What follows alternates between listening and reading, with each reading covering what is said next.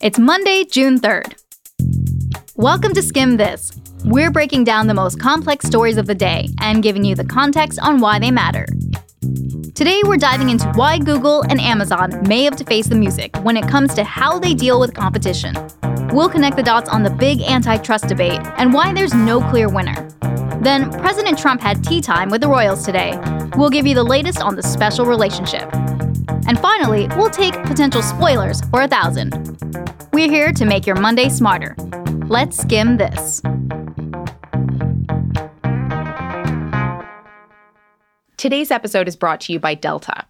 Delta connects people in 300 cities around the world. We connect the dots on what's happening in the world.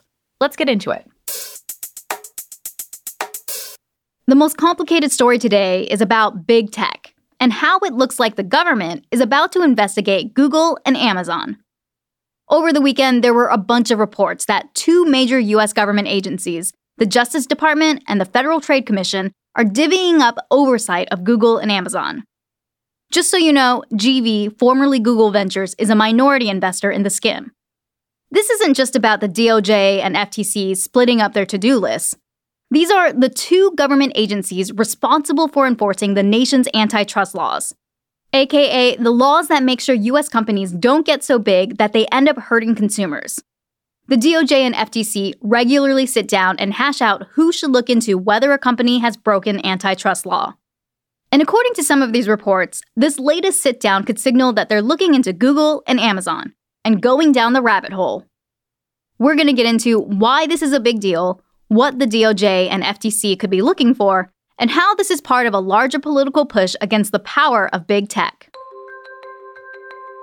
Like we said, antitrust laws are about protecting consumers from companies that get too powerful. They're there to stop companies from becoming monopolies, essentially having control over an entire industry. The last time this happened in the US was in the 80s with AT&T and landline phones. AT&T was also known as Bell System, or Ma Bell. Your choices back then were sign up with Ma Bell, or send a telegram, or a smoke signal. So the government brought an antitrust case against AT&T and told them they had to allow competitive companies in. AT&T sold off their local companies. They called them baby bells. But since then, it's become harder for the government to prove that a company has a monopoly over an entire industry in a way that's harmful to consumers, especially tech. The last time the DOJ tried to do it was back in the 90s, when it took Microsoft to court.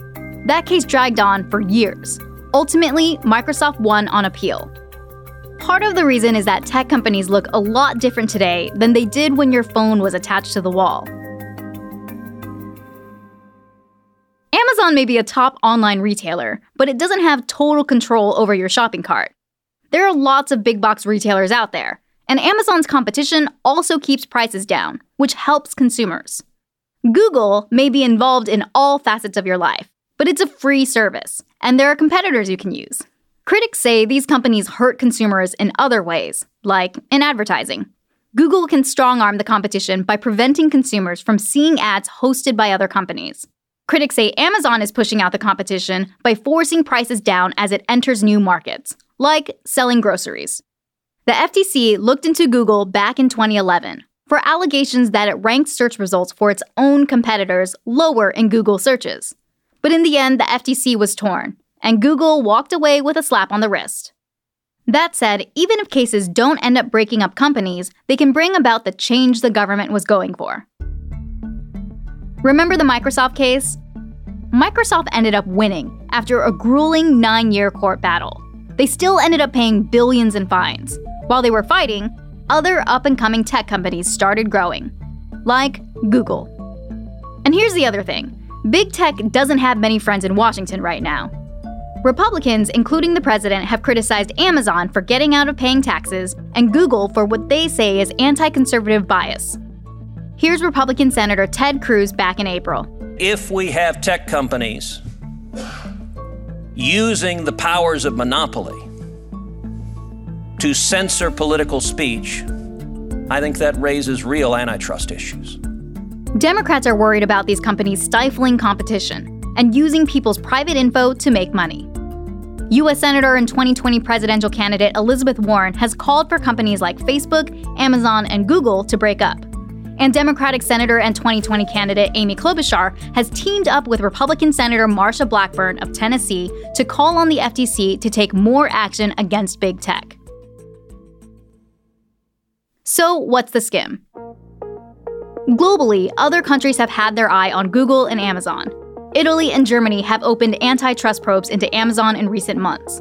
In March, the EU fined Google $1.7 billion for preventing customers from seeing some online ads hosted by Google's competitors.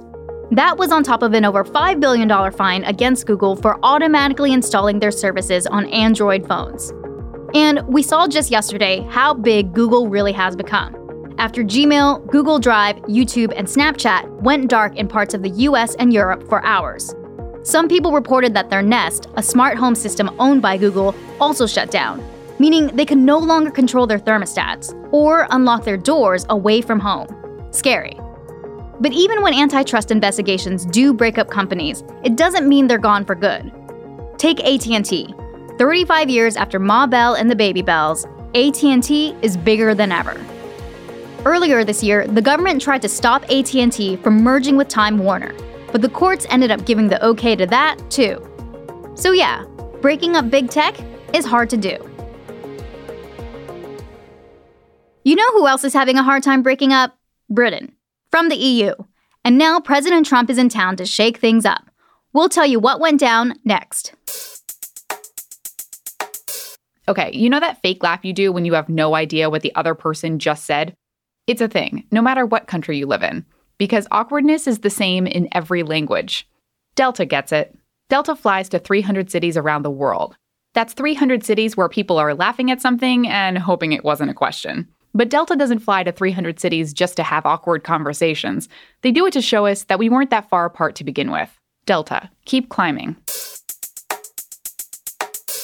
President Trump and First Lady Melania are getting the royal treatment in London today. They arrived at Buckingham Palace this morning to meet with the Queen. Technically, Trump's across the pond to commemorate the 75th anniversary of D Day, the beginning of the end of the Second World War. This is a rain check date. Queen Elizabeth had invited President Trump for a state visit back in 2017, but it was postponed. Trump ended up meeting the Queen for a spot of tea at Windsor Castle last year. This time, the Brits pulled out all the stops. An 82 gun salute, a personal tour of Westminster Abbey, and tonight there's a state banquet at Buckingham Palace with both families and senior members of the government. Tomorrow, Trump is scheduled to meet with Prime Minister Theresa May. But he won't speak to Parliament. The Speaker of the House of Commons said nay to that, going against precedent. A bunch of other US presidents have given speeches during their state visits in the past. And a lot of Brits are not happy about this visit. There are major protests planned tomorrow in a bunch of UK cities. In London, that'll include the infamous Thanksgiving parade style balloon of a baby Trump wearing a diaper. But the Brits aren't the only ones throwing shade. In an interview over the weekend, Trump called the Duchess of Sussex, Meghan Markle, nasty, and this morning he tweeted about London's Mayor Sadiq Khan calling him a stone cold loser. All this is happening while the UK is going through its own drama. PM Theresa May is in the middle of packing at 10 Downing Street, she steps down as her party's leader on Friday because her Brexit deal didn't go through. Trump says that while he's in town, he might also meet with Boris Johnson and Nigel Farage, two of the big candidates vying for May's job. Trump supported Britain leaving the EU, and he said the US will come up with a good trade deal with the UK as soon as Brexit happens. That's scheduled for October, as of now.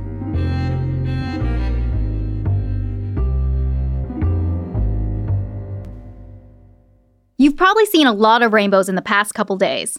It's Pride Month, and celebrities are getting in on the LGBTQ Pride celebrations, including Taylor Swift. She kicked off Pride on Saturday by posting a letter she wrote to her senator asking him to support the Equality Act. Her Change.org petition for the Equality Act already has more than 100,000 signatures. So, what's the Equality Act?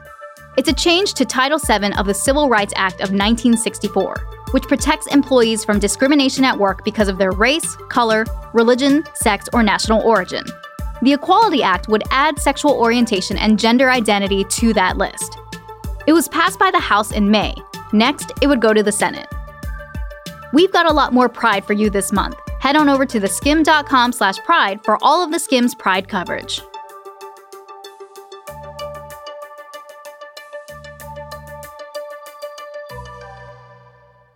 Before we go today, we've got a fun fact coming to you from Jeopardy!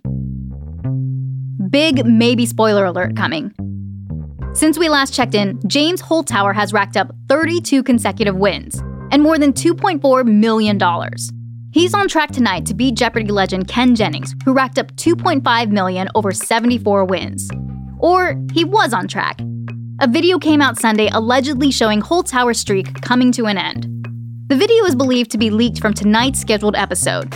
It looks like Holzhauer's taking second place to Emma Boettcher, who was ahead of him going into Final Jeopardy. According to some reports, they both got the final answer right, but she bet enough to beat him, even if he had bet everything, which he didn't. He bet way less than usual, which is weird because betting everything is kind of his thing. So we'll take plot twists for all the money. And that's all for Skimm This. Thanks for listening and be sure to hit subscribe. We'd also love for you to rate and review us wherever you get your podcasts. For more Skimm, sign up for our free morning newsletter, The Daily Skimm, right on our website at theskimm.com. It's everything you need to know to start your day right in your inbox.